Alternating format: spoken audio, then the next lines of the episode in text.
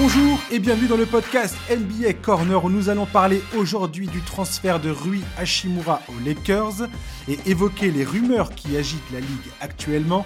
On va parler des Kings de Sacramento, troisième de la conférence Ouest, et de la reconstruction du Magic d'Orlando qui semble enfin en bonne voie. Pour m'accompagner, j'ai le plaisir d'accueillir Charles. Bonjour Charles. Salut Josh, salut à tous. Tu m'avais manqué Charles. Ah, ça faisait pas si longtemps. Si, ça fait trop longtemps, Charles. si, Charles. Alors, Charles, euh, on va commencer, toi et moi, en parlant des Kings de Sacramento. Chers auditeurs, je tiens à vous préciser qu'aujourd'hui, Charles et moi, nous devions accueillir Olivier, euh, qui est un des membres du compte Twitter FR de King, des Kings de Sacramento le compte français des Kings de Sacramento, enfin du moins un, je crois, parce que je, je me demande s'il n'y en a pas plusieurs, enfin bref. Et, euh, et, voilà. Et suite à un incident technique, malheureusement, Olivier n'a pas pu euh, être avec nous. Voilà. Donc, euh, donc Olivier, euh, si tu nous écoutes, et toute l'équipe toute d'ailleurs de Kings France, si vous nous écoutez, on vous salue et merci d'avoir répondu euh, favorablement à l'invitation. Et on est franchement désolé de ce petit souci technique. Pas trop, pas trop peiné, Charles? Bah, c'est un peu dommage, on avait quelques questions, je pense, à leur poser, notamment sur les attentes euh, des fans des, fans des Kings pour la suite, mais écoute, on, va, on va composer sans. Ouais, parce que toi et moi, on avait déjà parlé des Kings il y a un mois. C'est aussi pour ça que je voulais le, les inviter. Euh, on, avait parlé, toi et moi, de la Beam Team. C'est le surnom donné à cette équipe depuis le début de saison. À ce moment-là, on n'était pas vraiment sûr euh, qu'ils qu parviendraient à se maintenir dans la course au playoff. Et comme je l'ai dit en intro, aujourd'hui, on, te, on, est en train de parler des Kings qui sont troisième de la conférence Ouest avec 27 victoires et 20 défaites. Ils ont un des calendriers les plus favorables sur le reste de la saison. La dernière fois que les Kings ont terminé la saison avec un bilan positif, Charles, c'était la saison 2005-2006, qui est également la dernière fois où ils se qualifiaient pour les playoffs. Depuis, ça a été une suite de désillusions, de choix de draft décevants, de tensions entre le front office et la direction. 16 saisons sans playoff, c'est un record NBA autrefois détenu par les Clippers. Les Clippers, c'était 15 saisons sans playoff entre 1977 et 1992. Puis, il y a eu la prise de pouvoir récente de Monte McNair à l'automne 2020. Il vient d'être prolongé d'ailleurs par, par les Kings.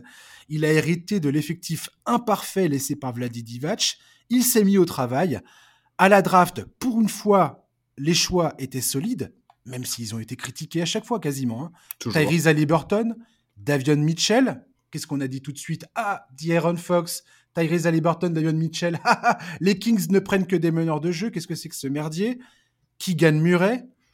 Murray, pardon. Je vais, essayer de le, je vais essayer de faire un effort de prononciation quand même, un effort sur mon anglais.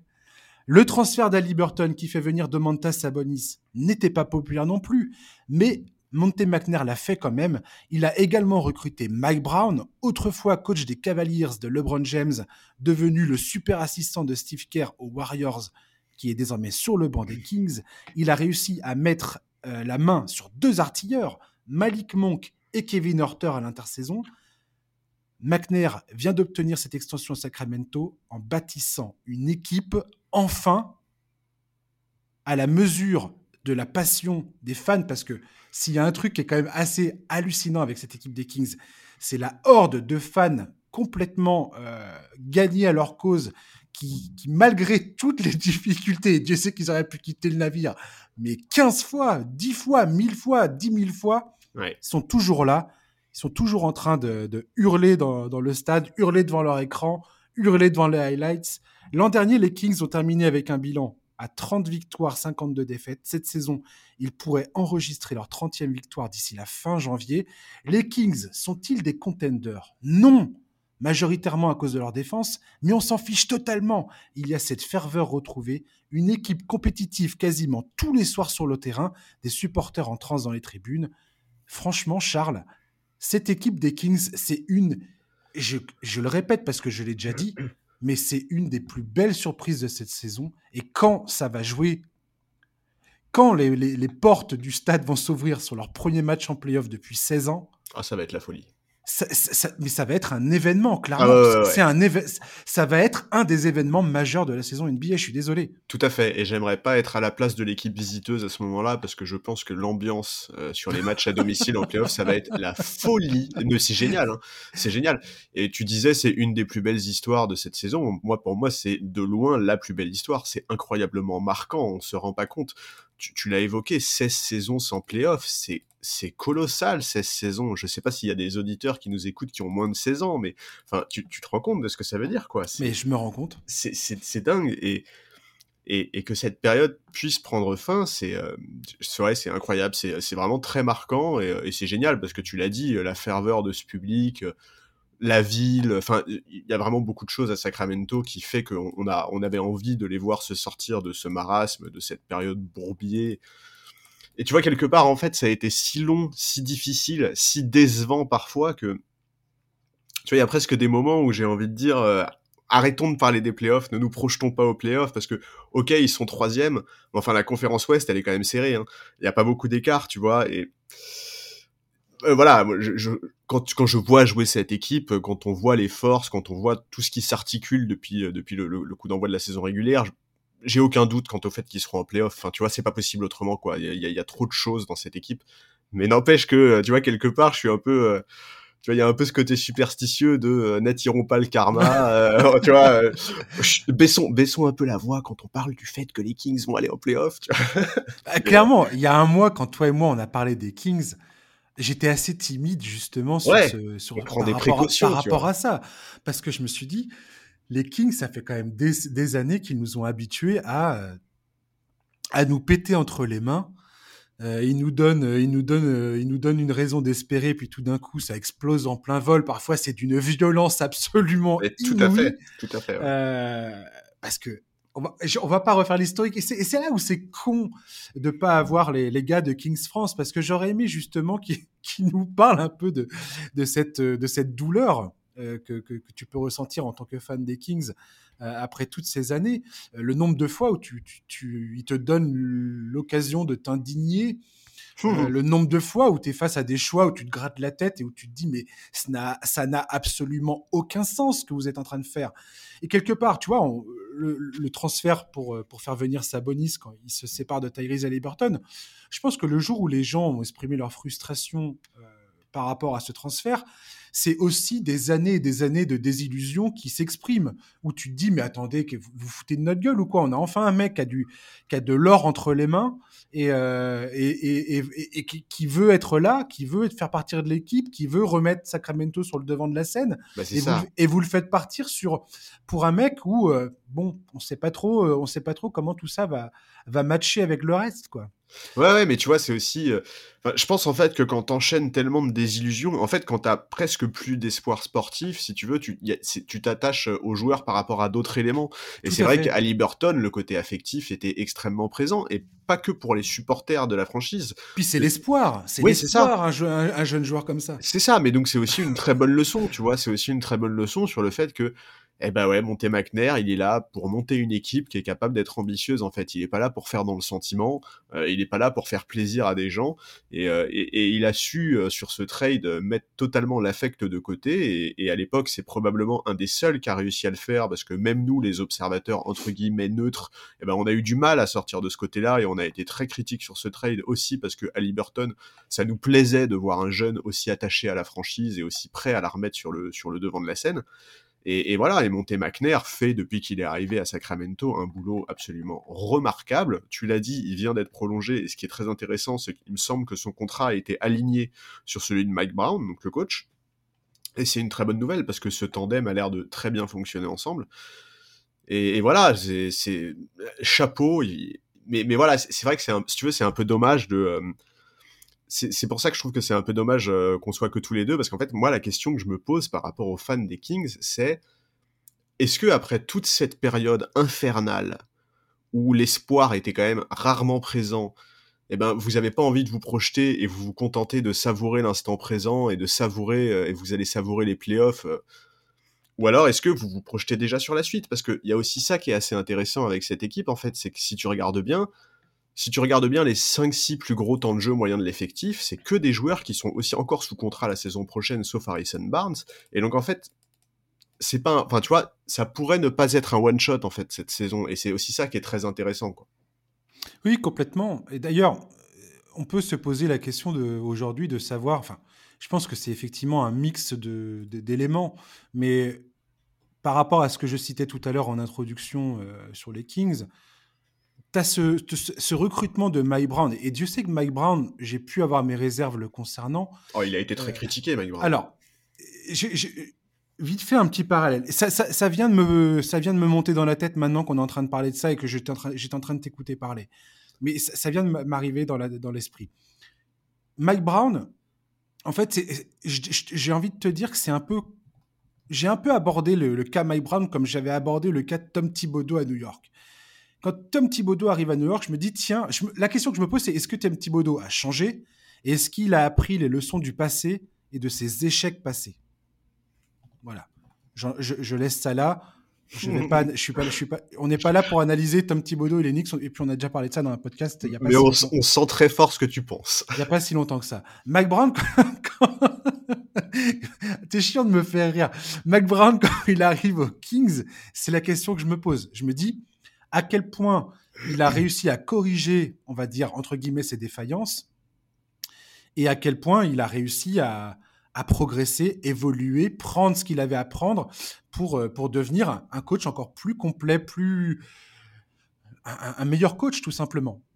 Et ce qui est très drôle avec, euh, avec euh, les Kings aujourd'hui, c'est que c'est l'équipe qui, qui affiche la deuxième meilleure attaque de toute la NBA, qui, qui, qui plus est, est déjà à un niveau historiquement fort.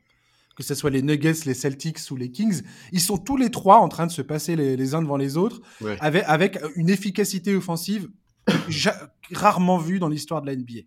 C'est à, mourir.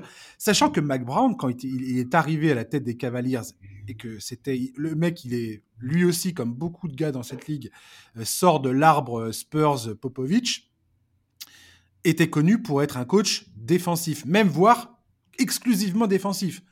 Un des gros reproches qu'on faisait à Mike Brown auparavant, c'est ah oui, mais offensivement, euh, le, mec, il est, il, est nul, quoi. Ouais. Et là, le mec, il a la, deuxième, euh, le gars, il a la deuxième meilleure attaque avec son équipe. Alors, tu me diras, c'est aussi le personnel qui fait ça. Mais on voit qu'il a essayé de mettre en place euh, l'attaque, euh, la, la, Princeton Offense, comme ils appellent ça aux États-Unis.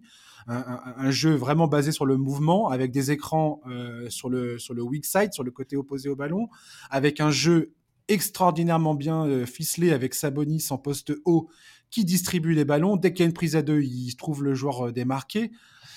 Euh, on, va parler de ça peut-être un peu plus en détail, mais, mais, mais c'est le, jeu proposé par les Kings aujourd'hui est ultra réjouissant. On sent que Mike Brown a énormément appris euh, de son passage aux Warriors. Et si demain il arrive, parce que là tu parlais un petit peu de l'avenir également, après je te laisse parler, euh, si demain il arrive à, mettre l'accent sur la défense et à, faire ce qu'il a toujours su faire, c'est-à-dire bâtir une défense digne de ce nom, Mmh Kings, attention. Ah bah oui, oui. Ça, ça, peut être vraiment très intéressant. Ouais, je, suis complètement d'accord. Et, effectivement, tu parlais de son évolution. Euh, Mike Brown, euh, il y a 10 ans, euh, il coachait les Lakers. C'est pas un bon souvenir, tu vois. C'est vraiment, vraiment pas un bon souvenir. Donc, donc ouais, c'est hyper intéressant de voir ça. Et effectivement, alors, je sais pas si c'est à cause de ça, mais forcément, c'est ce qui interpelle, tu vois. C'est quand même que bah, ce mec-là, il a passé quoi 5, 6 ans, je crois, dans le staff de Steve Kerr. Et tu sens que bah euh, il a fait l'éponge, quoi. Tu vois, il s'est nourri de tout, ce qu'il avait à apprendre et, il s'en sert aujourd'hui. Et, ça l'a clairement fait évoluer comme coach. Et c'est vraiment très très intéressant de voir ça. Et bon, voilà, c'est en fait c'est génial parce qu'il y a, tellement d'éléments qui sont intéressants dans cette équipe et, en fait il arrive à additionner tout ça, il arrive à en faire quelque chose de, très très cohérent euh, et, ça donne une saison remarquable. Voilà, et c'est aussi la preuve que tout peut aller très très vite en NBA, quoi. Il y, a, y, a, des, y, a des, y a une multitude. Enfin, tu dis ça, ça fait 16 oui, ans. ça fait 16 ans. Oui, mais... attendent de retourner en playoff. Oui, mais Monté McNair et, euh, et Mike Brown oui, sont pas là depuis longtemps, tu vois. C'est principalement par rapport à leur arrivée, quoi. J'ai compris, t'inquiète. et, et, tu vois, et ouais, je reviens. Enfin, tu vois, il y a tellement de, de modèles de construction d'équipe en NBA. Je, je, trouve ça génial. Voir mm. que certains joueurs peuvent avoir des déclics, parfois plus tardivement que d'autres, parce que D'Aaron Fox cette saison, c'est clair qu'il a eu un déclic, quoi.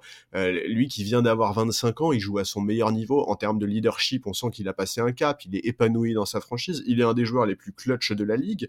Euh, il y a un article là qui a été publié sur le site de la NBA qui le met numéro un de ce classement, puisqu'il faut rappeler qu'il y a maintenant un, trophée pour le joueur le plus clutch de la saison. Donc il y a un espèce de suivi là-dessus. Et surtout, et surtout avec un pourcentage de réussite insolent. Fou, enfin, supérieur à 60% sur ouais. les shoots clutch. Je ne sais pas si on se rend compte de la violence de cette stat. Euh, Mike Brown aujourd'hui, c'est bah, c'est quasiment le favori pour le trophée de meilleur coach de la saison et c'est tellement tellement logique et tellement mérité. Enfin, ouais, voilà, aujourd'hui c'est une équipe qui est régulière, qui est solide, qui attaque extrêmement bien. Euh, le jeu mis en place est efficace, c'est collectif, c'est vraiment une équipe qui est super plaisante à regarder. Et, ouais, j'ai vraiment très très hâte de voir la suite et, euh, et, de, de, voir s'ils vont réussir à capitaliser sur cette saison. Parce que en fait, le vrai enjeu, il est là, tu vois. Et c'est ça qui est marrant, c'est qu'il y a un mois, quand on a parlé des Kings, euh, ce qu'on disait en gros, c'est il faut pas se projeter, il faut profiter de ce qui se passe en ce moment. Et si ça va en playoff, et eh ben c'est génial. Et si ça se fait euh, sweeper au premier tour des playoffs, et eh ben c'est pas grave, il faut profiter. Et eh ben moi aujourd'hui, si on avait parlé même des playoffs, je crois qu'on avait parlé. Avait... Ouais, s'ils non, non, arrivent à accrocher ouais. le play-in ou je sais ouais, voilà, c'est ça. On était plutôt sur ce sur sur une ambition euh, basse. Ouais, voilà. Euh, concernant les Kings. Et tu vois, moi aujourd'hui, un mois plus tard, eh ben, je suis un peu en train de revenir là-dessus et je suis un peu en train de me dire, attends, ce qui se passe là, c'est pas un hasard, c'est pas de la chance, c'est pas juste un alignement des planètes, non, euh, tu vois, sur, sur, lequel le front office en fait euh, n'y est pour rien et qu'on se contente de, de, se frotter les, les, se frotter les mains. C'est pas du tout ça. Et donc vraiment, il faut, il faut absolument que cette franchise réussisse à capitaliser sur cette saison. Et la prolongation de Monté McNair, elle s'inscrit complètement là-dedans et c'est génial. Enfin, en fait, aujourd'hui il faut, euh, il faut arrêter d'avoir peur et il faut dire les choses. Du côté de Sacramento, il n'y a que des signes positifs pour l'avenir. quoi. Oui, oui, et encore une fois, c'est le fameux alignement dont on parle souvent, toi et moi, dans ce podcast, pour, pour toutes sortes d'équipes. C'est que quand tu as un coaching staff qui est en phase avec le front office et que le front office, soit il, est, il, est, il a des bons liens avec le la direction, c'est-à-dire le propriétaire la plupart du temps, ou le propriétaire, enfin, ou autre cas, le propriétaire a enfin compris qu'il fallait complètement lâcher la grappe. Alors, je sais pas, je sais pas si Vivet Granadivé a lâché le, le, morceau, mais en tout cas, il a l'air, il a l'air pris du recul. Voilà, il a l'air ouais. d'être beaucoup moins intrusif euh, dans toutes ces histoires, et il a l'air de, de, de, laisser Monte McNair faire son travail. Tout à fait. Et, euh, et, et tu vois, on peut parler de, de, je voulais aussi parler de Keegan Murray, qui est, qui est, un, qui est un rookie tout le monde disait ah les Kings ont pris le gars euh, la valeur sûre mais bon euh, c'est pas une foudre euh, ils l'ont pris trop c'est ça son potentiel de, pour devenir une superstar euh, est limité ou je ne sais je, je, ouais ouais. c'est plus des trucs habituels de... quoi. Oui oui oui oui c'est oui on peut critiquer ça. On peut dire oui ils ont pas pris le gars avec un potentiel de dingo qui oui peut-être peut-être se réalisera ou pas. N'empêche que qui gagne Murray? Si tu regardes son début de saison. Il a eu des il a eu il a eu des moments difficiles depuis oui. le début de la saison. Mais là ces derniers temps depuis le depuis le mois de janvier depuis le mois de janvier là il tourne à plus de 14 points euh, de, en moyenne. Quasiment 53% au tir plus quasiment 52% à 3 points il, fait des perfs au rebond de dingue. Il est totalement intégré dans le collectif. Son jeu à deux avec Sabonis est absolument limpide. Ouais. Euh, il y a, c'est ce que je disais tout à l'heure, il y a une équipe, il y a un groupe qui se crée. Et il y a une interview d'Harrison Barnes de, sur le site The Athletic.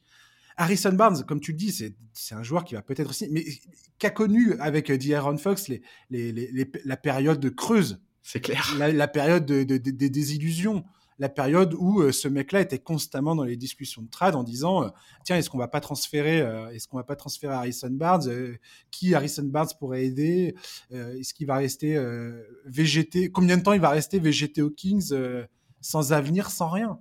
Et aujourd'hui dans cette interview tu sens bien que et d'ailleurs Mike Brown t'écoutes Mike Brown parler d'Harrison Barnes c'est incroyable. Mike Brown est complètement en fasciné par Harrison Barnes. Pourquoi? Parce qu'Harrison Barnes, il est champion NBA. c'est le gars qui a l'expérience, c'est le vétéran que tous les jeunes regardent. Et c'est le mec, en fait, c'est la force tranquille dans le vestiaire. c'est la, la, constante, en fait. Et c'est le gars, quand il faut un shoot, quand il faut garder la balle, quand il faut arrêter de faire des conneries sur le terrain, le ballon lui revient. Et je trouve ça formidable, la trajectoire de carrière d'Harrison Barnes, parce que son passage aux Warriors n'était pas. C'était pas super évident. Il, il est parti sur une finale ratée. Oui, mais il était une pièce importante quand même. Oui, oui, oui. Mais cette finale ratée en 2016, ça, lui a quand même vachement porté préjudice. Il a signé ensuite aux Mavericks. Il n'a pas répondu aux attentes qu'ils avaient mis en lui. Il est parti aux Kings. Et, je suis content quelque part de voir que, que, ce gars-là, tu vois, il a, il a, fait une espèce de boucle et, et je sais pas, je, trouve ça, je trouve ça très intéressant comme trajectoire de carrière. Moi, ce que je trouve hyper intéressant avec Harrison Barnes, en fait, et alors attention, je suis pas du tout en train de faire une comparaison entre les deux équipes, mais euh, en fait, Harrison Barnes, c'est un mec qui a connu l'ascension des Warriors, c'est-à-dire qu'il est arrivé en NBA en 2012, tu vois, et donc il a connu en fait jusque euh, gagner le titre en 2015, et, euh, et en fait, il a connu il a connu euh, toute cette phase, tu vois, où euh, les Warriors montaient en puissance, où on voyait bien que cette équipe, elle était intéressante, mais qu'il lui manquait un petit quelque chose pour aller viser le titre. Et ce petit quelque chose, bah, c'est euh, Steve Kerr, c'est Iguodala, c'est tout ce qui est arrivé par la suite. Et donc en fait, je trouve que c'est hyper intéressant de voir je, te dis pas que les Kings c'est les futurs Warriors. C'est pas du tout ça que je suis en train de dire, tu vois. Je te dis pas hmm. qu'ils vont enchaîner euh, cinq finales euh, dans les années 2020. Vraiment, c'est pas ça du tout que je dis. Mais, mais je trouve ça intéressant de voir que ce mec-là, qui aujourd'hui est un vétéran en NBA, hein, il a 30 ans, ça fait 10 euh, ans qu'il est là, c'est intéressant de voir qu'il il participe aussi à ce processus de reconstruction et c'est aussi pour ça que je trouve que c'est hyper intéressant de l'entendre parler et que ça va être très intéressant de voir les décisions qu'il va prendre cet été. Parce que si cet été, Harrison Barnes accepte un contrat correct, tu vois, pas un truc, pas des sommes, euh, ce qu'il est tout à fait capable de faire, pour rester à Sacramento, ça sera aussi parce qu'il croira à ce projet et parce qu'il croira au potentiel de cette équipe. Et c'est vachement intéressant parce qu'il a déjà connu ce processus-là du côté des Warriors et qu'il a vu comment une équipe peut passer de l'équipe frisson à bah, l'équipe rouleau compresseur. Quoi. Oui, oui. Et, le, le, motto des Warriors de l'époque, le strength in numbers, ah la force dans le, dans le nombre, dans le, dans le groupe. Et, euh, et les Kings, alors, comme tu dis, euh, clairement, on n'est pas là. Si vous réécoutez l'intro, c'est ce que je dis dans l'intro. Est-ce que ce sont des contenders, les Kings? Non, bien évidemment pas. Ils ont une défense, c'est la 24e défense de la NBA. D'ailleurs, Harrison Barnes en parle dans cette interview. Il dit Je me fais pas d'illusions.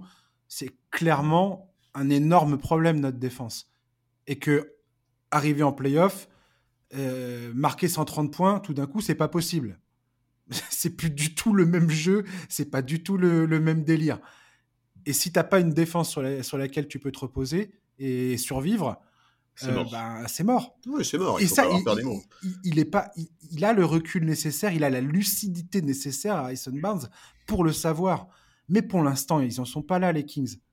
Pour l'instant, tu, comme, comme on disait tout à l'heure, tu prends ce qu'il y a à prendre, tu kiffes ta saison, tu te qualifies en playoff, parce que là, ils sont clairement partis pour, même si, comme tu le rappelles, et on va en parler tout de suite après, parce qu'on va parler des Lakers, euh, si tu regardes de la cinquième à la 13e place dans la conférence Ouest, tout ça, ça se joue dans un mouchoir de poche aujourd'hui. Ouais, c'est ça. Ils ont pas. En fait, c'est-à-dire que tu te prends une, tu te prends une mauvaise série de défaites, bam, t'es potentiellement en dehors du play-in. Quoi. Ouais, ou tu te prends un mois d'absence pour Fox ou un mois d'absence pour Sabonis mmh, mmh, et mmh. t'as pas vraiment de marge, quoi. Tu vois, il, va falloir, il va falloir. Mais, mais ouais, voilà, c'est, vraiment une équipe, euh, c'est, l'équipe plaisir, quoi, de cette saison. Il faut pas, il faut pas se mentir. Tu parlais de Keegan Murray, moi, c'est clairement en train de devenir un coup de cœur pour moi. Il est, il est moins mis en avant qu'un mec comme Paolo Banquero, mais je le trouve vraiment, vraiment solide. Je le trouve intéressant. Je trouve que son entourage est hyper intelligent. Il y a eu une interview de son père récemment.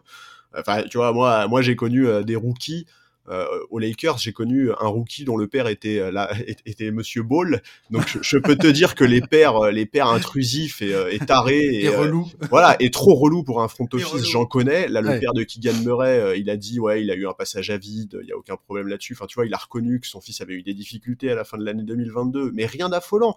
Et surtout, c'est impressionnant de voir à quel point il a digéré cette période pour revenir en pleine forme et faire un début d'année 2023 dingue, comme tu l'as dit tout à l'heure. T'as cité les chiffres. Euh, il a fait des matchs incroyables, sa relation avec Sabonis est très bonne. Enfin, ouais, moi qui de Murray, je suis très très fan. Et, effectivement, je faisais, je faisais partie des gens qui n'étaient pas absolument convaincus par ce choix à la draft. Euh, mais mais mais il y a rien à redire quoi. Il y, a vraiment rien à redire sur le boulot qui a été fait par le front office cet été quoi. Mmh. Et au-delà de ça, je veux dire, les Kings, c'est clairement une équipe bonbon de cette saison régulière. Tu regardes cette, cette, cette, équipe, comme on vient de dire, hein, pas de défense, tout pour l'attaque bientôt. Je, caricature même pas en fait. Euh, par contre, tu regardes cette équipe les, dans les bons soirs, le match face à Memphis là récemment, où ils les ont euh, pliés à domicile. C'est juste c'est juste c'est juste dingo quoi. L'ambiance est folle. Le tout tout prend tout prend forme magnifiquement sur le terrain et le jeu avec Sabonis, euh, les end-off, euh, sa façon de, poser les écrans, le jeu, les jeux à deux, les jeux loin du, le jeu loin du ballon, toute cette attaque, comment elle est pensée, réfléchie et montée et comment ça prend forme sur le terrain. Franchement, franchement, c'est c'est un pied phénoménal. Et je vous dis tout de suite, hein, le jour où officiellement les Kings euh, sont qualifiés pour les playoffs, euh, je, réinvite Olive, Laurent ou je ne sais qui de Kings France et on se refait un podcast pour parler des Kings parce que ça va être un événement si c'est le cas. C'est clair, c'est clair. Encore une fois, je, je, prends des pincettes, je fais attention. Mais ouais, ouais, non, mais bien sûr, hein, il, il, faut. Ouais, mais voilà. Ça sera un événement. Ça sera un événement euh, incroyable. Clair. Alors oui, on peut dire, hey, c'est le, c'est le, c'est ils vont dépasser leur niveau euh, de médiocrité, ouais, peut-être. Mais euh, historiquement, ça, ils mettront fin à quelque chose de, de, de, bah, je sais pas, de marquant, quoi. Oui, oui, non, mais voilà, c'est ça. C'est qu'on peut dire que chaque année qui passe, de toute façon, il s'approchait de la fin de la série parce que bah, c'est nécessaire en fait. Tu vois, une mm. série, ça finit toujours par s'achever, mais n'empêche que euh, c'est fait avec la manière, quoi. Tu vois, c'est c'est vraiment marquant et c'est vraiment impressionnant et surtout c'est extrêmement plaisant. Quoi. Tout à fait. On va parler des Lakers, Charlie. Ton équipe, euh, ton équipe. J'aime bien de parler des Lakers parce que juste après que tu m'aies fait dire des choses aussi positives sur les Kings en plus. ouais. Est-ce que vraiment tu es vicieux? T'as vu ça? Je rejoue les finales euh, de conférence 2002 à chaque fois. Kings, Lakers, bam.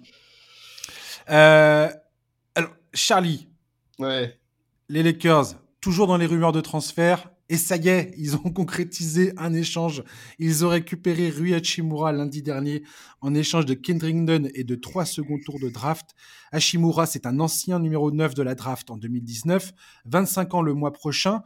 Il apporte de la taille, une capacité à planter des tirs en spot-up, un petit jeu à mi-distance sympathique. Ouais, ouais.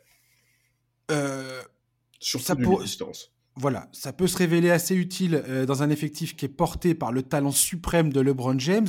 Hashimura, c'est loin d'être un joueur parfait pour Los Angeles. Son adresse à trois points est passable au mieux. Ses capacités en défense sont très critiquées. Et son sens de la passe également. J'ai marqué dans mes notes et quasi inexistant, mais ça me semble, ça me semble hyper raide de dire ça. Mais quand tu regardes les chiffres, ça fait un peu peur quand même.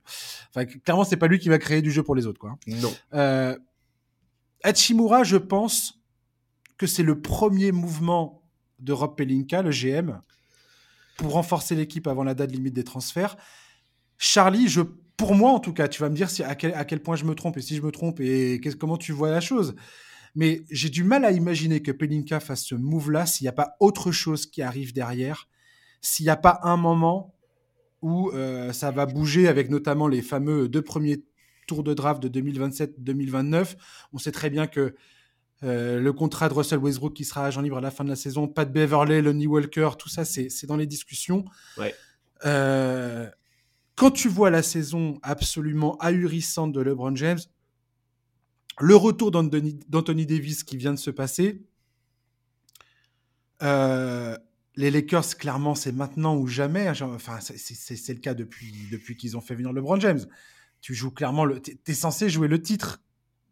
toutes les saisons où il est dans ton, dans ton équipe, dans ton effectif. Et quand tu vois ce qu'il fait à son âge après autant de saisons, on est presque devenu totalement euh, insensible à tout ça. Ah, mais bien sûr. On n'arrête jamais de le dire, mais, mais mon Dieu, mon Dieu, ce mec, ce mec repousse constamment les limites de ce qu'on pense être possible. Enfin, c'est, il, est.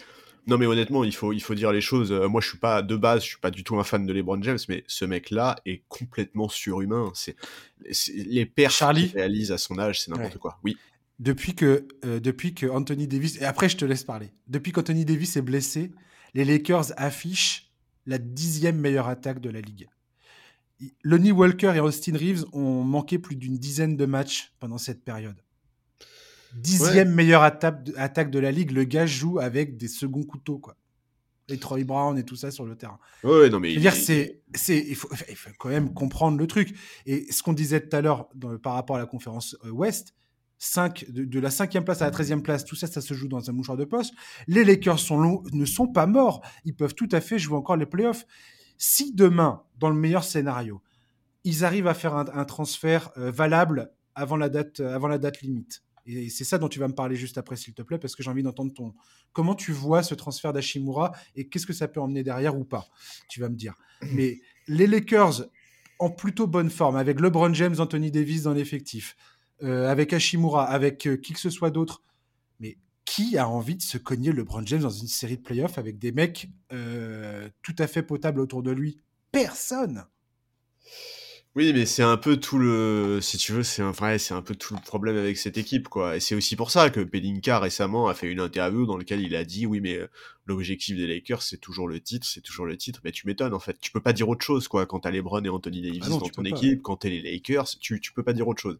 Et effectivement, euh, si, si les Lakers arrivent en playoff, c'est l'enfer. Enfin, t'imagines, euh, tu t'es tu t'es tué toute la saison pour terminer sur le podium à l'Ouest euh, pour te taper LeBron James et Anthony Davis au premier tour. C'est injuste, quoi. c'est vraiment pas juste. Hmm. Mais bon, écoute, euh, écoute, voilà, Hashimura, bah déjà, Hashimura, on savait depuis un moment qu'il était susceptible d'être tradé par les Wizards. surtout qu'il n'arrivait pas à trouver un accord pour une prolongation de contrat. Oui, c'est ça, ouais. Donc, alors, je t'avoue, je voyais pas du tout les Lakers s'emporter l'affaire parce que je pensais vraiment que Washington pourrait trouver un meilleur package. Euh, parce que honnêtement, il a quand même pas coûté grand chose aux Lakers, quoi. Kendrick Nunn et 3 seconds tours de draft, c'est vraiment pas très cher payé quand tu vois l'apport de Kendrick Nunn. En tout cas, c'est un très bon coup pour les Lakers, clairement, pour l'instant. Alors, oui, c'est un très bon coup, mais euh, tu l'as dit, est-ce que c'était vraiment ce dont les Lakers avaient besoin? En fait, moi, ce trade, je l'interprète aussi comme bah en fait euh, Pelinka il avait compris qu'un mec comme Jake Crowder par contre par exemple c'était mort tu vois il avait compris qu'il n'avait pas de quoi satisfaire euh, des franchises qui ont sur le marché des mecs qui collent plus à ce dont avaient besoin les Lakers parce que clairement ce dont avaient besoin les Lakers on va pas se mentir c'est un gros friendly c'est un mec capable de hmm. shooter à trois points et capable de défendre donc je pense que si le front office a dégainé sur lui c'est aussi parce que les autres pistes étaient peut-être trop compliquées Maintenant, euh, maintenant c'est évident que c'est évident que, que, que, Pelinka va continuer. Pelinka, il va continuer à, à essayer de, de monter d'autres d'autres trades. C'est ce qu'il laisse entendre dans la, dans la conférence de, bien sûr, mais bien sûr. de presse qu'il a, qu'il a donné après le transfert d'Ashimura. Il a dit notre, notre boulot n'est pas terminé. Euh, il y, a encore, il y a encore des choses à faire d'ici la date des, transferts. Tu sens bien qu'il euh, il était en train d'annoncer à demi-mot qu'ils sont, que tout le monde dans Il y a des dossiers en cours, je oui, pense. Oui, et puis qu'il y a négociations en cours. Il n'y a pas beaucoup d'intransférables euh, du côté des Lakers. Je pense qu'il y a ça aussi qui joue. Tu vois, quand tu regardes l'effectif, euh, des mecs qui sont sûrs de pas bouger, je pense qu'il n'y en a pas 40. Donc voilà, Hashimura, de toute façon, on le jugera sur pièce. Euh, alors il y a un truc, c'est que Pelinka, donc dans cette conférence de presse, et Darvin Ham ont été euh, excellents dans l'exercice de communication, euh, en parlant du fait qu'il avait déjà joué avec Westbrook et Thomas Bryant, qu'il était suivi depuis ses années universitaires. Les, les, Los Angeles Wizards. ouais, voilà, bah bien sûr. Brown. bien sûr. Pardon. Non, c'est pas grave, tu, tu peux y aller, tu peux y aller, on le mérite. Donc voilà, Pelinka d'ailleurs a dit très clairement que les Lakers pourraient encore bouger. Bon, écoute, euh, c'est, moi j'ai un, peu de mal à me projeter. En fait, je suis, je suis, tellement, euh, euh, ébahi par ce que fait LeBron James. En fait moi c'est surtout ça qui me marque dans la saison des Lakers en fait c'est de voir que parce qu'on a déjà connu euh, tu vois le LeBron James euh, qui a la vingtaine et qui met une équipe très très moyenne sur son dos pour l'emmener en, Mm. en demi-finale ou en finale enfin tu vois on l'a connu euh, plein de fois à Cleveland il y a aucun souci là-dessus enfin là il a 38 ans c'est c'est délirant Il est surtout 20 saisons dans les pattes, en fait. Mais ouais, c'est- absolument. euh, c'est absolument. euh, et il joue pas. encore euh, il joue plus de 36 minutes par match et euh, Ça me paraît inconcevable, en fait, ce qu'il fait. Bah ouais moi Ça aussi me paraît totalement inconcevable. Alors que tout ça semble tout à fait normal parce que, quelque part, on a toujours connu LeBron James. LeBron James, c'est presque un personnage de fiction bientôt dans la NBA, quoi. tout à fait Euh, le mec n'est même n'est pas réel, en fait. il est exactement il est il est il est, Il n'est c'est- pas réel. c'est une machine en fait et c'est en fait c'est terrible parce que Ah, mais ça n'en est pas une, donc c'est ça qui est fou. Oui, mais surtout en fait, dire d'un joueur c'est une machine, c'est un monstre et tout. En fait, ça paraît Ouais. tellement basique et tellement banal comme mot, tu vois, par rapport à ce qu'il fait. Donc euh, bon, voilà, maintenant euh, c'est clair que dans son sillage et grâce à lui, bah, les Lakers sont beaucoup mieux qu'au début de la saison. Et encore heureux, tu, me- diras, parce que après 12 matchs, ils avaient quand même que deux victoires. Donc voilà, dans le jeu c'est mieux, en termes de résultats c'est mieux. Euh, Sur l'année 2023, le bilan est positif, Anthony Davis est de retour, le front office se bouge sur le marché des trades. Donc là, on est clairement passé dans une période où on se dit, tiens, pourquoi pas espérer autre chose qu'une une fin de saison poubelle, quoi. Mais bon, le problème, euh, le problème, on l'a bien vu sur le dernier match contre les Clippers, euh, sur lequel euh, on perd de 18 points, c'est que, bah, en fait, les Lakers sont beaucoup, beaucoup, beaucoup, beaucoup, beaucoup trop dépendants de la production de LeBron James, quoi. Ah oui, complètement. et, et, et tu vois, quelque part, euh, enfin, est-ce qu'on a envie qu'il nous fasse une saison à euh, 35 points de moyenne et euh, 38 minutes par match pour que, arrivé en playoff, il soit complètement épuisé et que ça passe pas un tour enfin, je sais pas, c'est compliqué. De toute façon, on va avoir des réponses assez rapidement parce que le calendrier à venir des Lakers, il est désagréable au possible, avec un, un- un bon petit road trip. Là, ce week-end, tu commences un road trip. Sur ce road trip, tu vas jouer Boston, rêver, Brooklyn. Alors, bah, sur le road trip, Boston, Brooklyn, Ouf. New York, Indiana, et puis après, tu finis à la Nouvelle-Orléans, histoire de, de retrouver Brandon Ingram. donc, euh, donc ouais, c'est. En fait, on va pas se mentir. hein ça va, la fin de saison des, des, Lakers, elle va pas dépendre des trades parce qu'on n'a pas assez d'assets pour monter Mm. des trades qui peuvent changer le visage de l'équipe. La fin de saison des Lakers, elle va dépendre d'Anthony Davis, quoi. C'est tout. C'est Ouais. uniquement ça. C'est, il faut se rappeler qu'avant de se péter à la mi-décembre, il était sur un rythme de dingue avec euh, plusieurs sorties à plus de 30 points, 15 rebonds. Il était dans une forme hallucinante. Et, et quelle que soit l'ambition de la franchise, ça sera réalisable qu'avec un Anthony Davis en forme parce que bah parce que en fait tu il est trop fort, il est trop fort quand il est là, il change trop de choses quand il est là dans la raquette principalement, mais j'y crois pas une seule seconde en fait quoi. Je, je Mm. crois pas une seule seconde au fait que là Anthony Davis va faire euh, 5 ou 6 mois d'affilée sans se péter quoi. Je, je peux pas y croire parce que bah, parce que le passé récent et aussi parce que et là franchement je- il y a un truc que je veux dire depuis un moment mais je me retiens parce que je suis pas du tout un expert mais Vas-y, on est entre nous là. Par pitié, quelqu'un peut pas lui apprendre à changer son jeu à Anthony Davis. J'en ai marre de le voir courir tout le temps, il s'expose trop aux blessures, il se met pas à l'abri, euh, ses appuis sont hallucinants, ses réceptions quand il monte ne sont pas bonnes, euh, il prend vraiment des risques. Moi j'aimerais bien qu'il reste plus au chaud dans la raquette en attaque. Alors certes, c'est dommage parce qu'il a les qualités pour faire autre chose, mais encore là contre les Clippers, il se tord la cheville quand il est en train de gambader sur le parquet. Arrête de te prendre pour un arrière, reste un peu plus dans la raquette, protège-toi, s'il te plaît. On en a marre que tu sois blessé, mon gars. Oui, et pourtant, c'est aussi la- ce qui fait un peu la force de son jeu. C'est ce qu'on avait l'impression de, de, de le voir un peu récupérer, d'ailleurs, avant qu'il ne se, se blesse euh, fin décembre. Ouais. On avait l'impression de le voir un peu récupérer, justement, ce côté dynamique sur le terrain, où, euh, pour une fois, il a... Enfin, comment dirais-je? Où tu avais l'impression qu'il refaisait confiance à son corps Tout à et, à- fait. et en ses capacités. Et, et ce qu'on n'avait plus vu depuis un bon moment quand même. euh, Oui, mais d'accord, Anthony mais- Davis. Et, et là, malheureusement, il se répète euh, fin décembre. Et oui, je comprends bien que maintenant, bah, maintenant tout le monde est sur le, tout le monde est aux aguets. On, a, on est tous là à se dire, c'est quand la prochaine, quoi? Mais en fait, la question surtout, c'est- c'est ça qui est terrible avec lui. est-ce que tu préfères voir un Anthony Davis libéré et au maximum de ses capacités et qui exploite tout son potentiel physique, mais qu'il le fait sur 40 matchs maximum dans la saison Ou est-ce que tu préfères voir un Anthony Davis qui fait plus attention, qui exploite moins ses qualités euh, techniques euh, et sa capacité à, bah, courir tout simplement Mhm. Mais, mais le voir sur 60, 65, 70 matchs, tu vois. En fait, Ce serait quoi selon toi alors? Ça serait qu'il se, qu'il se réserve un peu plus sur le terrain, qu'il, s- qu'il choisisse plus ses moments euh, d'explosivité et de. Ouais, qui prennent moins de risques dans le Mm. que, que offensivement on le voit plus dans la raquette et moins et moins au large euh, que euh, tu vois sur ses réceptions, bah, qui travaille ses réceptions après dunk ou après, tu vois, genre c'est tout con, mais parfois quand tu le vois se réceptionner, ça fait un peu penser à Joel Embiid qui avait aussi des problèmes au début de sa carrière avec ses réceptions et qui a beaucoup vrai. bossé là-dessus, tu vois.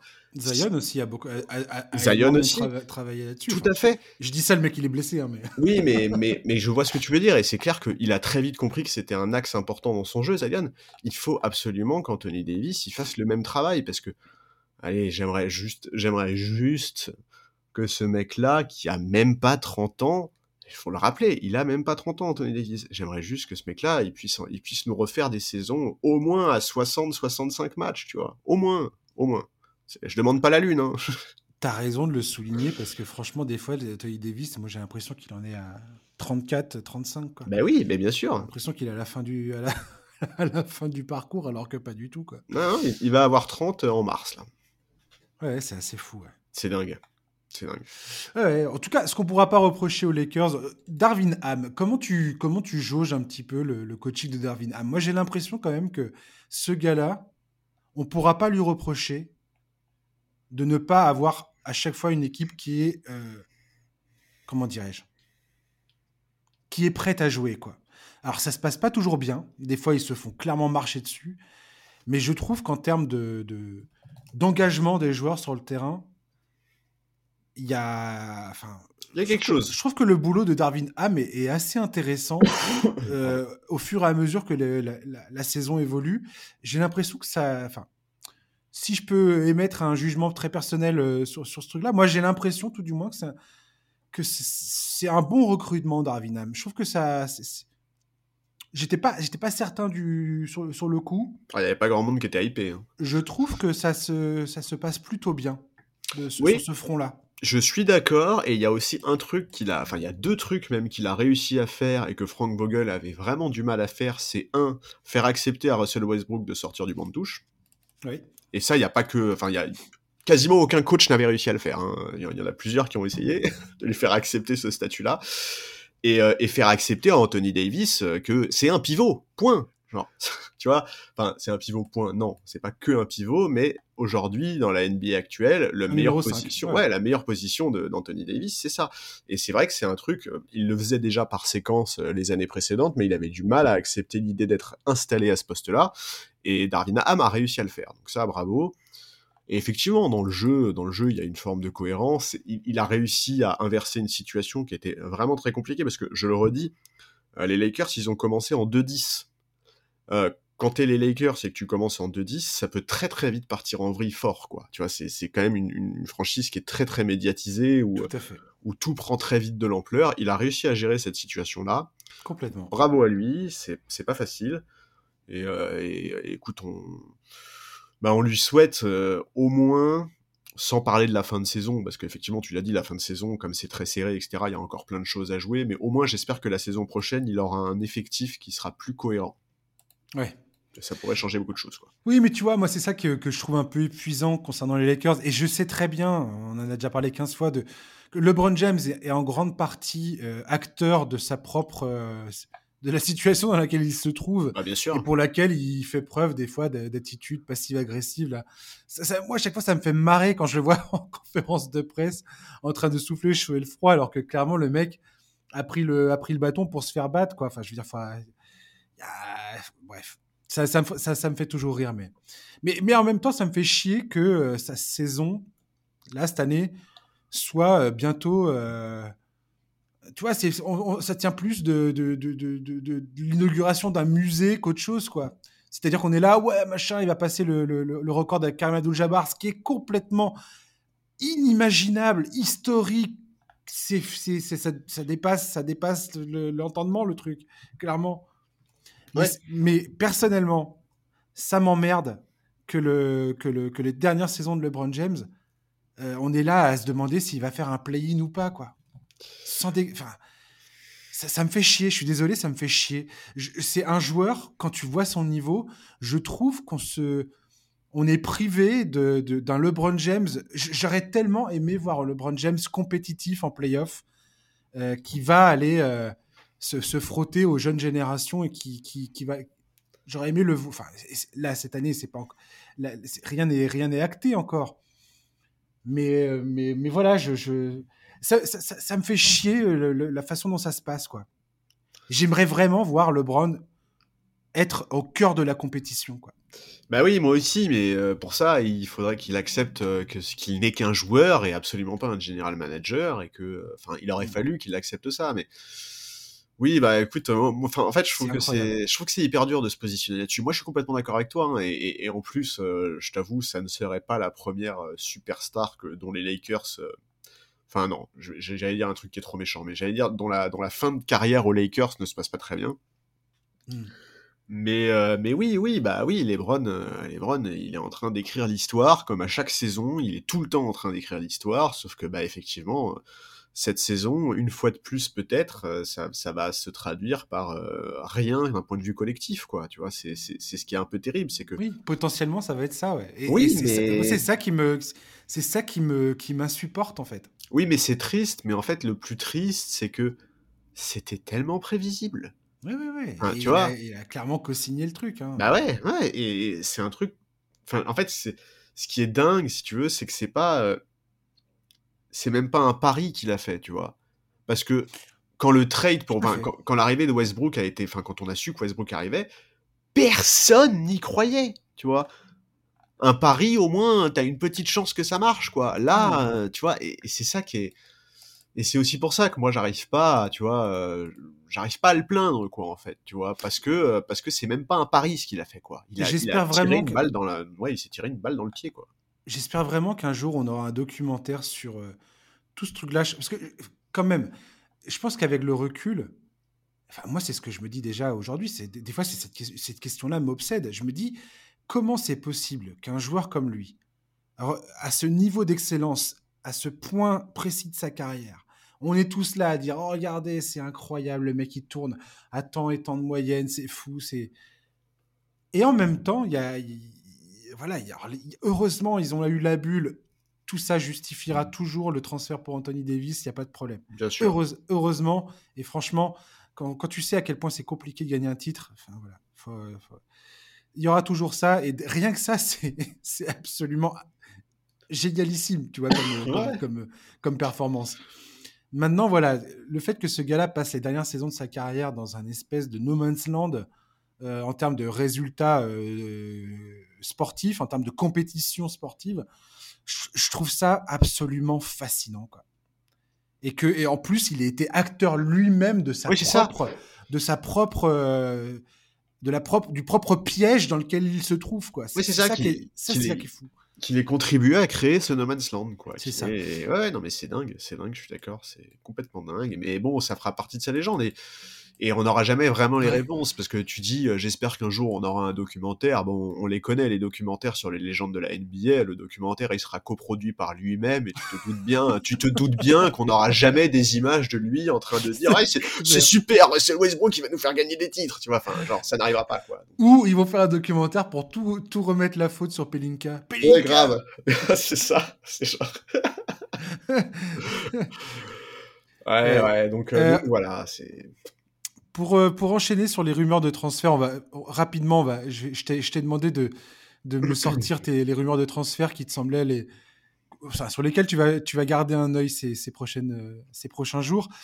Euh, pour, pour assurer cette transition-là, je voulais te demander, j'entends beaucoup le nom de Zach Lavine aux Lakers. Est-ce que tu serais content de le voir arriver là-bas ou pas? C'est un nom qui arrête pas de revenir dans tous les trucs que je lis ou les podcasts que j'écoute. Écoute, euh, est-ce que je serais content En fait, il faut voir dans quelles conditions il viendrait, etc. Non, je, a priori, je suis pas. Euh, Zach Lavine, c'est euh, entre 40 et 45 millions par an jusqu'en 2027, je crois. Donc, comme ça, ouais. Ouais, je, je serais moyennement chaud. Je remets pas du tout en question la qualité du joueur, etc. Mais je me demande un peu si c'est vraiment ce dont les Lakers ont besoin. Mais oui, effectivement, il y a aussi Bradley Bill, hein, dont on parle beaucoup. hein. Aussi, ouais. Mais bon. Ah bah, Bradley Bill, le gars a une clause de non-transfert. Ouais, ouais, c'est le dernier, je crois, en NBA. hein. Je, voilà, je ne... Oui, c'est le seul, je crois. Ouais. Euh, je ne je, je commencerai même pas je peux je me permettrai même plus de parler de Bradley Bill à, à l'heure d'aujourd'hui quoi. Ouais. Non, écoute, Ouais, enfin, euh, euh, pff, écoute Zach Lavine, euh, c'est pas, c'est pas, c'est pas ce qui me tente le plus, quoi. Ouais, ouais. Voilà. Est-ce qu'il y a un autre est-ce qu'il y a d'autres rumeurs de transfert qui ont qui, qui t'ont tapé dans l'œil ou pas? Bah moi, il j'attends bah, déjà la course à l'armement des prétendants du titre. Tu vois, on sait que Boston Ouais. cherche un intérieur. On se demande où va finir Jack Crowder. On Il attend y a euh, Jacob euh, qui, euh, qui qui est qui est- je, je l'ai mis dans ma liste de Ouais, dans qui est ma cité. liste ouais. des, des- des transferts où ça peut ça pourrait vraiment faire très très mal clairement. Bah ouais, si, si ce mec-là se pointe, à- si Boston arrive à faire euh, venir ce gars-là, ce serait dingue. ça serait. Donc voilà, il y a, il y a- ça- ça va Il y a être chaud tout un. En fait, sur le marché, il y a plusieurs joueurs, tu vois, des mecs euh, expérimentés, utiles dans une équipe ambitieuse, des Jack Crowder, des Eric Gordon, des Bogdanovic, etc. Tous ces Jack. Crowder, c'est pareil, il va partir, c'est sûr. Bah ouais. Dans, dans trois semaines, Jack Crowder a un nouveau maillot, a une nouvelle équipe. Bah là, En, en toute vraisemblance, oui, ça va se passer comme ça, quoi. d'après euh, les médias euh, américains, on- les, les plus chauds et les plus proches de l'avoir, c'est Milwaukee, quoi. C'est ça. Donc euh, voilà. Ce qui Et leur puis- permettrait de remplacer euh, PJ enfin le, le rôle que- qu'avait PJ Tucker, quoi. Tout à fait. Oui, ça, ça ferait beaucoup de bien. Mais tu vois, c'est c'est- c'est un profil, Jake Crowder, qui est idéal dans une équipe ambitieuse comme, comme.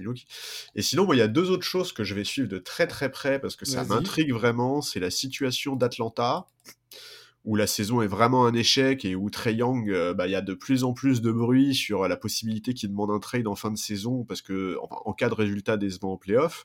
Il y a quelques jours, Eric Pincus de Bleacher Report en a remis une couche en expliquant que la relation entre le joueur et la franchise était détériorée. Donc j'attends de voir ce que le general manager va trouver comme solution, parce que en Mhm. l'état, euh, bah, pour les Hawks, ils sont huitièmes, donc c'est un peu difficile de se projeter. Donc euh, est-ce que tu est-ce que tu est-ce que tu, tu fais des mouvements pour essayer d'améliorer l'équipe pour te donner une chance de conserver Trey Young? Est-ce que euh, tu vois tu, tu, tu, tu lui cherches une issue euh, le plus rapidement possible? Enfin voilà, il y a plein de choses. Et l'autre équipe dont je surveille la situation, c'est les Raptors. Ouais. Parce que, parce que ouais, voilà, les Raptors, c'est pareil, euh, la situation, elle est quand même très particulière. Van Vliet est beaucoup mentionné parmi les trades possibles, Gary Trent Jr. également, même Anunoby a parfois été Même cité. Anunobi, moi c'est Anunobi que j'ai noté. Si ce gars-là va quelque part dans une équipe qui est à peu près, euh, à peu près dans la, dans la course ouais, qui a un peu, qui a un peu d'ambition. Ouais. Waouh. Ouais, ouais. Autant Fred Van Vliet et Gary Trent, pour moi, ça reste des ajouts. Ça, dépend vraiment de. Il y a beaucoup, de, il y aurait beaucoup de paramètres à prendre en compte avant de dire euh, il, va, il va vraiment changer la, la- la course d'une franchise. Anunobi, en revanche, ouf, si ce gars-là est récupéré, si quelqu'un qui est dans qui est dans la course au playoff arrive à, à mettre les mains dessus, Ouais, mais Anunoby, j'y crois pas trop, je t'avoue, au fait qu'il bouge, parce qu'il a encore quand même trois ans de contrat. Euh, là, Ouais. où, euh, là où Fred Van Vliet et Gary Trent, euh, la saison prochaine, pour eux, c'est une player option. c'est ça. Donc ça veut dire qu'en fait, Toronto peut perdre les deux cet été pour rien. Van Vliet en plus, au début de l'année, il y a quand même eu des histoires autour d'une prolongation de 114 millions sur 4 ans qu'il aurait refusé. Lui, il a démenti avoir reçu cette offre. Ensuite, on nous a dit que le joueur et la franchise s'étaient entendus sur le fait de ne pas prolonger tout de suite. Enfin, la situation, elle n'est pas très simple. Lui, il vient de signer avec Clutchport, donc euh, l'agence de Rich Paul euh, et, euh, et, et de, et de LeBron, quoi, on va le dire clairement. hein. Donc, donc voilà, on... à, voir, à voir ce qui va se passer du côté de Toronto, mais je, je pense vraiment que eux peuvent foutre le feu au marché. Atlanta et eux peuvent vraiment foutre le feu au marché. Quoi. C'est sûr. Et puis oui, après, il y a, voilà, il y a les, y a les, y a les, les gars qui sont en permanence dans les rivers de transfert, les Miles Turner, les, euh, comment il s'appelle, John Collins, Ah ouais. tout ça, vas-y. Tous ces gars-là, là. Ouais, même Eric Gordon, quoi. Enfin, c'est trop qui- drôle. Eric Gordon, euh, Eric Gordon qui a envie de se pendre à Houston. quoi. Oui, mais ça fait combien d'années qu'il a envie de se pendre à Houston, quoi? C'est pas drôle si t'es fan d'Eric Gordon et que tu te soucies de son état mental. Non, c'est clair. Je- Non, non, c'est pas drôle. Non, mais, moi, voilà. ça, moi, ça me fait marrer quand même. mais Eric Gordon, typiquement, c'est le genre de joueur qui sera utile euh, dans une équipe ambitieuse, quoi.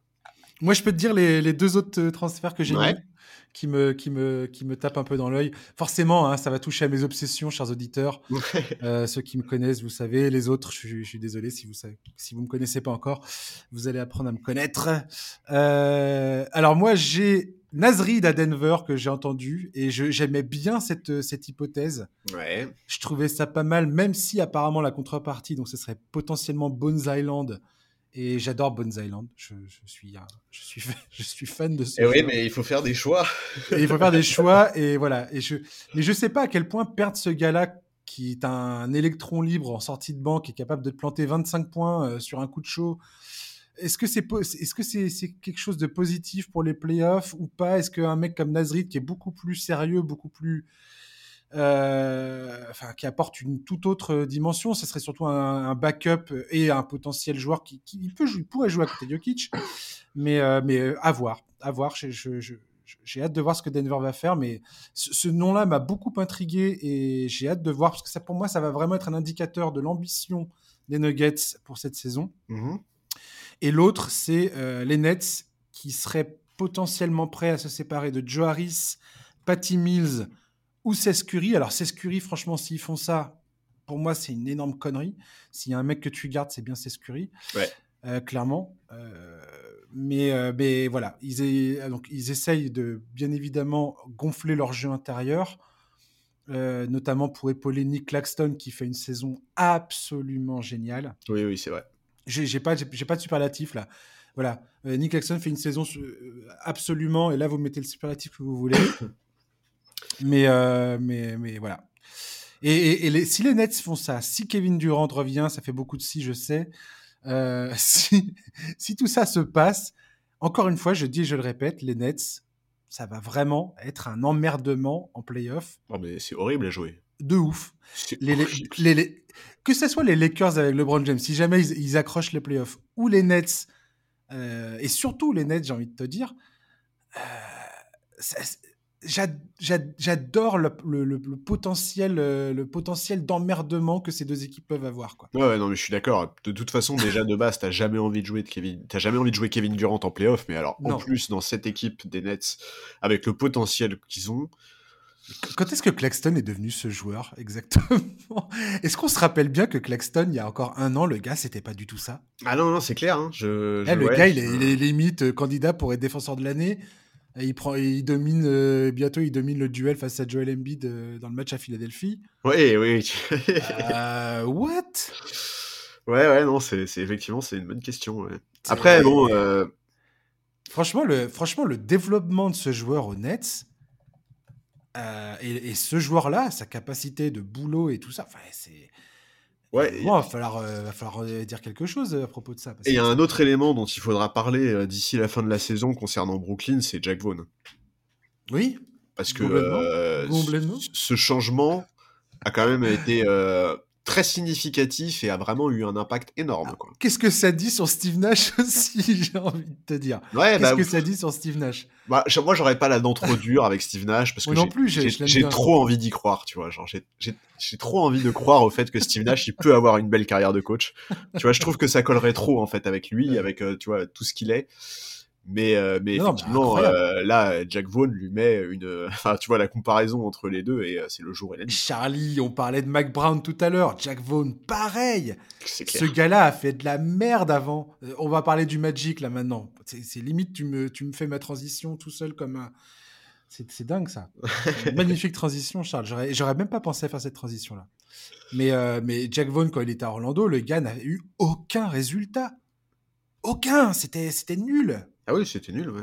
Limite, t'étais là à te dire, mais est-ce que, est-ce que, est-ce que, est-ce seulement un coach? Et, là. À Orlando, on est d'accord, il a pas joué les playoffs une seule fois, oui, non, c'est ça. Non, non, non, non, non, mais je crois qu'il a pas des... Non, non, il a été de 2012 à 2015, donc c'est sûr, il n'y a pas de. Enfin, de 2012 à 2014, pardon. Je crois qu'il a pas eu une seule fois un bilan positif à Orlando. Et là, je sais pas si c'est la beubare ou je sais pas quoi, mais. Alors, 20, 20, victoires, 62 défaites la première année, 23-59 la deuxième. Ah non, mais c'était d'une violence inouïe. C'était d'une violence inouïe. On va finir ce podcast, Charlie, parce que le temps passe, passe, passe. Et il faut qu'on termine. Je voulais parler du Magic et je voulais pas parler du Magic comme je le fais d'habitude parce que j'ai déjà parlé du Magic. On a parlé de Paolo Banquero, on a parlé de Bol Bol, on a parlé de Franz Wagner. À chaque fois, c'était c'était en fin de podcast ou de Cole Anthony. Je me souviens que j'ai parlé de lui. Alors, on est aussi en fin de podcast, hein, si je puis me permettre. Mais oui, mais là, je voulais, je voulais pas faire ça. c'est ce que je suis en train de te dire. Je voulais, vrai, je voulais faire un vrai chapitre sur Orlando et ça va pas être le cas parce que on va pas traîner jusqu'à, on va pas faire de deux heures de podcast non plus. Hein oui, je pourrais parler une heure de, du Magic. Contrairement à, toi, contrairement à toi. Ouais, non, moi je. Rigole, je... rigole, non, mais, c'est vrai. Non, mais t'as pas tort, c'est vrai. C'est vrai que moi, le Magic, c'est moins, c'est moins mon truc. Mais quand même, je pourrais parler longtemps du retour de Jonathan Isaac parce que lui, j'en suis ravi. En fait, ce que, je, ce que je voulais dire avec le Magic, et ça, ça pourquoi j'ai parlé, j'ai voulu parler du Magic, c'est parce que comme on parlait des Kings, ça m'a fait aussi un peu penser à ça. Ça fait 11 ans que Dwight Howard a forcé son départ dans Orlando. Ouais. Sam Van Gundy a été viré. Le GM à l'époque, c'était Rob Enigan, disciple de Sam Presti. Il sortait de, il sortait de cette école-là au Thunder. Il a été embauché par, euh, par le Magic euh, pour assurer la transition. Catastrophique, la reconstruction. Mauvais choix de draft, mauvais recrutement, mauvais transfert. Tout, tout, est, tout est acheté quasiment pendant cette période-là. Cinq saisons de médiocrité. Il a été remplacé par les mecs qui sont là actuellement, le président Jeff Weltman et le GM John Hammond. Ces deux gars-là, ils ont fait un peu le même boulot que Monte McNair aux Kings. Ils sont repassés derrière, ils ont dû gérer le bordel qui avait été laissé. Ils ont, ils ont transféré Nikola Vucevic, qui à l'époque, ce n'est pas du tout un, un, transfert qui est populaire. Ils se sont débarrassés d'Evan Fournier, d'Aaron Gordon. Euh, ils ont euh, fait, laissé partir Steve Clifford, qui voulait pas faire partie de cette euh, reconstruction. Ils ont recruté Jamal Mosley, euh, qui, est, euh, qui était assistant coach à Dallas et qui n'avait pas d'expérience en, euh, en, head coaching en NBA. Ce transfert de Vucevic leur a permis de drafter Franz Wagner, de récupérer Wendell Carter Jr. Ils ont un premier tour de draft qu'ils vont collecter en juin prochain qui émane de ce transfert. Ils ont récupéré Banquero à la dernière draft. Le deal avec Denver, ça leur a permis de récupérer Bol Bol et Bol Bol devient un vrai joueur chez eux. C'est clair. Jonathan Isaac revient là, là, face à Boston. Ils ont, ils ont quand même battu deux fois Boston euh, cette saison, Orlando, ce qui n'est pas rien. Alors on peut toujours dire, oui, Boston, peut-être qu'ils n'étaient pas super motivés à l'idée de... Enfin, tu te dis, tu, vois Orlando, tu te dis, bon, ouais, ça va, ça va aller.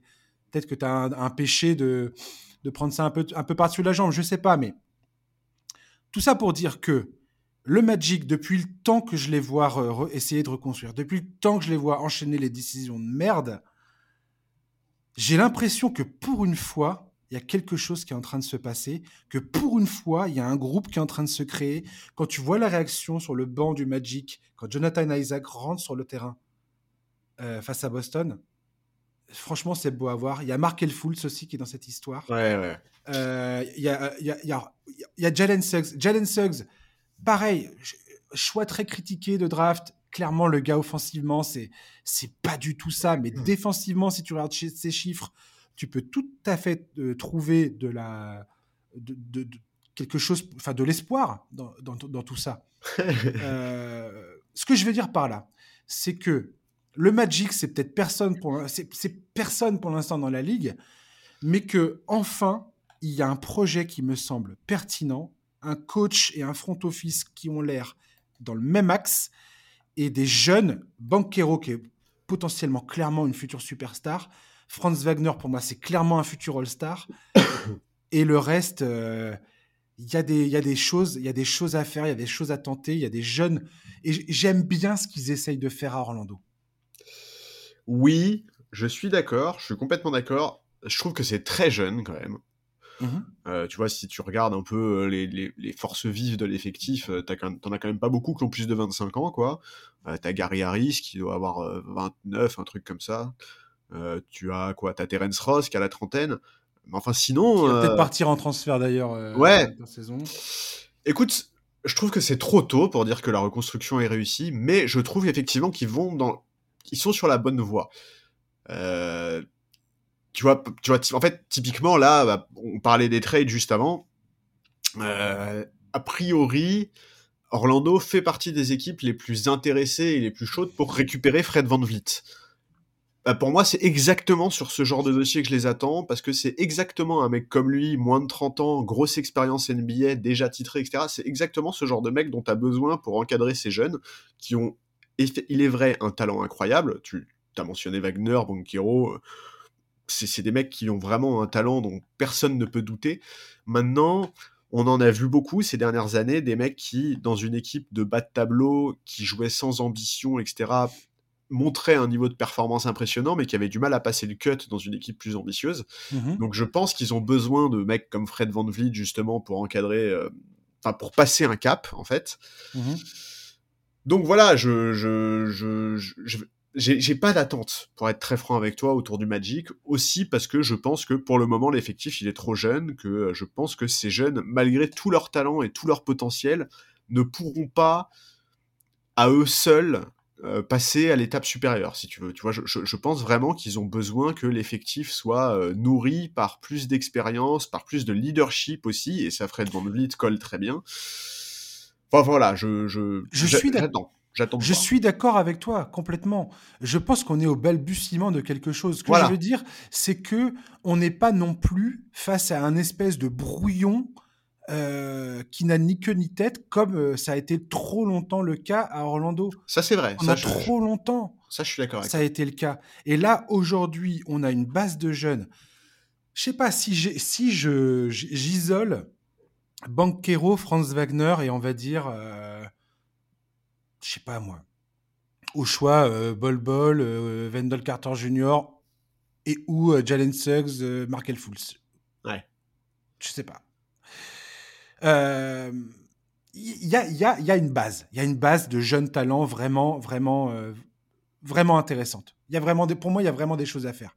Jalen Suggs, si ce gars-là arrive à retrouver confiance dans son jeu d'attaque, ça peut vraiment devenir un très bon joueur. Jalen Suggs, il est beaucoup beaucoup cité par Bleacher Report comme étant une monnaie d'échange pour Fred Van En gros, Bleacher Report, ils, citent, ils disent que ça sera un ou deux mecs parmi Fools, Cole Anthony et Jalen Suggs. Quoi. Ouais, ouais j'ai vu, ouais. Mais, euh, oui, non, mais je suis d'accord avec toi. Mais, hein. Jalen Suggs, il a un potentiel qui est énorme et il a que 21 ans. C'est hein, pour ça qu'il est dans le. C'est pour ça que des équipes euh, imaginent le, euh, le, faire venir. Bien sûr. Parce que je pense que voilà, clairement, une équipe de développement de joueurs, des, les gars ils disent mais faites, faites-le venir chez nous. Vous allez voir, nous on va le, on va le remettre en selle. Bah ouais. Ce que je veux dire par là, c'est que cette équipe trop longtemps a, a fait, a fait n'importe quoi et là aujourd'hui sur les sept prochaines saisons, ils ont neuf premiers tours de draft à, à, prendre. Ce qui veut dire, et ils ont, ils ont, ils ont un, un, salary cap absolument clean de chez clean. Ça, c'est vrai. C'est-à-dire qu'ils peuvent faire rentrer n'importe quel euh, max, euh, n'importe quel salaire max, euh, même voire deux, même salaire max. Ils ont des, ils ont des pics de draft pour faire, pour faire, pour faire des échanges.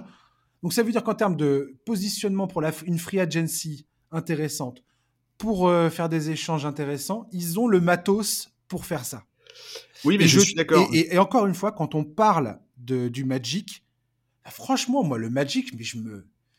Tu pouvais te payer leur tête à longueur de journée euh, en par... Euh, il y a encore 2-3 euh, ans, quoi.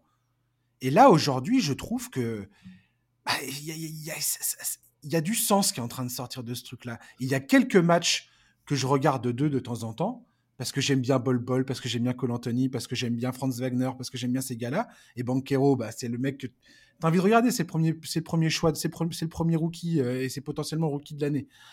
Donc, euh, donc voilà. Et je trouve qu'il y a quelque chose, quoi. Ouais, non, mais je, suis d'accord. Mais effectivement, il faut, euh, il faut que la franchise comprenne. Enfin, en fait, il faut. On est au moment où en fait, il faut changer de braquet, tu vois. Et en fait, il faut que euh, il faut que le front office en ait conscience. Et donc tu vois typiquement tu parlais des choix de draft euh, dans, dans les années à venir. Il faut que ces choix de draft ils servent effectivement à monter des échanges et non plus mmh. à essayer de drafter du prospect. Il faut et, et je, je, pense que je pense qu'ils l'ont tout à fait bien compris et, et que ça va que le la l'intérêt pour Fred Van Vliet va dans ce sens-là. Parce que de toute façon Fred Van Vliet si tu le prends en sacrifiant du Markel Fultz et du Jalen Suggs par exemple dans l'opération, bah, c'est clairement pas pour que le mec se tire un an plus tard en fin de contrat. Tu vois, il faut pouvoir le mmh. prolonger à l'issue de son contrat et pour pouvoir le prolonger à l'issue de son contrat, il faut lui proposer un projet motivant. Hein, lui mettre beaucoup de zéros sur euh, sur le, contrat, ça, ça suffira pas parce que son profil est très apprécié dans la ligue et qui sait très bien qu'en tant qu'agent libre, il en aura des propositions. Donc oui, il faut il faut que le front office comprennent que le moment est absolument idéal pour changer de braquet et pour devenir ambitieux. Et pour ça, bah, ça se traduit par, euh, bah, voilà, par l'utilisation des pics de draft pour monter des échanges. Parce que je t'avoue, je pense que ça sera plus facile de choper du gros joueur en échange que sur le marché des agents libres, malgré C'est tout. sûr. C'est sûr. Et, et voilà, il faut, il faut réussir à mettre en place un projet qui donnera envie aux joueurs de prolonger, parce qu'il y, a aussi, il y a aussi beaucoup de jeunes euh, dont le profil va intriguer, et sur lesquels il faudra pouvoir être convaincant de manière à, à- à les garder, quoi, tout simplement. Parce que clairement, hein, le Magic, je dis pas que demain, euh, ça va devenir euh, l'équipe euh, centrale de, de quoi que ce soit. Pas du tout. Magic, ils sont à 5, à cinq ans euh, de- de- de- d'être une équipe potentiellement euh, potable. Sauf si ça se passe extrêmement bien. Ça, ce qui n'est ce qui est pas exclu, ça, dép- ça dépendra du talent euh, Ouais. et de comment tout ça se, se- se- se concrétise.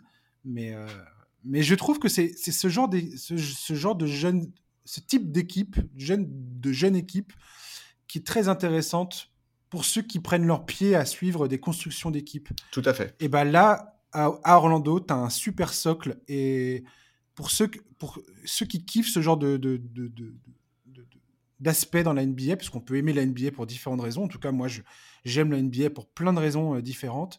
Je suis pas là que à suivre la course au titre. Franchement, euh, il y a plein, de, plein d'autres sujets et plein d'autres axes de développement qui m'intéressent. Et ça, ça en fait partie. Euh, je trouve que le Magic, aujourd'hui, c'est vraiment une équipe très intéressante parce que on sait, toi et moi, qu'il y aura des choix difficiles à un moment à faire d'un point de vue salarial. On, souhaite, toi- on sait, toi et moi, que savoir recruter les bons, vanté- les bons vétérans pour encadrer une équipe de jeunes, c'est extrêmement intéressant. Et je pense que c'est ce que tu dis quand tu parles de Fred Van Vliet aussi. Ouais. Euh, et, et voilà. Et, et- et ça, ça c'est un truc. J'ai hâte de voir cette équipe Ouais, et, euh, Mais- continuer de grandir et de voir comment ils se dépatouillent de tout ça. Quoi. Ouais, effectivement, tu l'as dit, ils ont toute la marge nécessaire euh, d'un point de vue salarial. Il faut bien comprendre qu'aujourd'hui, le plus gros salaire du Magic, c'est Jonathan Isaac qui touche 17 millions la saison, tu vois. C'est Mm. c'est pas grand-chose en réalité. Euh, les joueurs comme Banquero ou Wagner sont encore en contrat rookie pour 3 ou 4 ans. Voilà, il y a, il y a vraiment, vraiment, vraiment de quoi faire. Faites Del Carter a un contrat dégressif, quoi. non, Enfin, mais tu vois, genre- Non, mais c'est, c'est- elle, est, elle est trop drôle. En fait, cette équipe, ce qui est, ce qui est marrant, c'est que tu as des soirs, tu tombes sur eux, c'est des purges pas possibles. Ouais, Euh, moi, des fois, voilà, clairement, après, je vais, bon, je, je vais passer un peu. Quand je vois que le truc, ça, ça se passe pas bien, je vais sélectionner, on va dire, les certains moments du match. Mais, euh, mais des fois, tu tombes sur des matchs qui sont absolument. euh, qui, qui sont passionnants. bah, il y, a un- il y a un vrai, il y a vraiment il y a un beaucoup vrai- de talent, quoi. Voilà, il y a vraiment des. Ils ont. C'est une équipe qui est fun. Elle Ouais, est drôle cette équipe. Elle est. Elle est hyper intéressante à voir jouer. C'est. Il y a plein d'erreurs qui sont faites, mais en même temps, je sais pas. C'est. C'est. Intéressant quoi. Voilà. Ouais, je suis bien d'accord. Merci Charlie de, m'avoir accompagné. C'était un plaisir, comme toujours. Voilà. Et peut-être qu'on se retrouve la semaine prochaine. hein, On sait pas. Ça marche. Voilà, chers auditeurs, merci de nous avoir écoutés. Euh, J'espère que vous avez passé un bon moment. On se retrouve la semaine prochaine, bien évidemment, euh, pour un nouveau numéro du podcast NBA Corner. D'ici là, je vous souhaite de passer une bonne fin de journée, un bon week-end, une bonne semaine et à la semaine prochaine. Ciao, bye bye.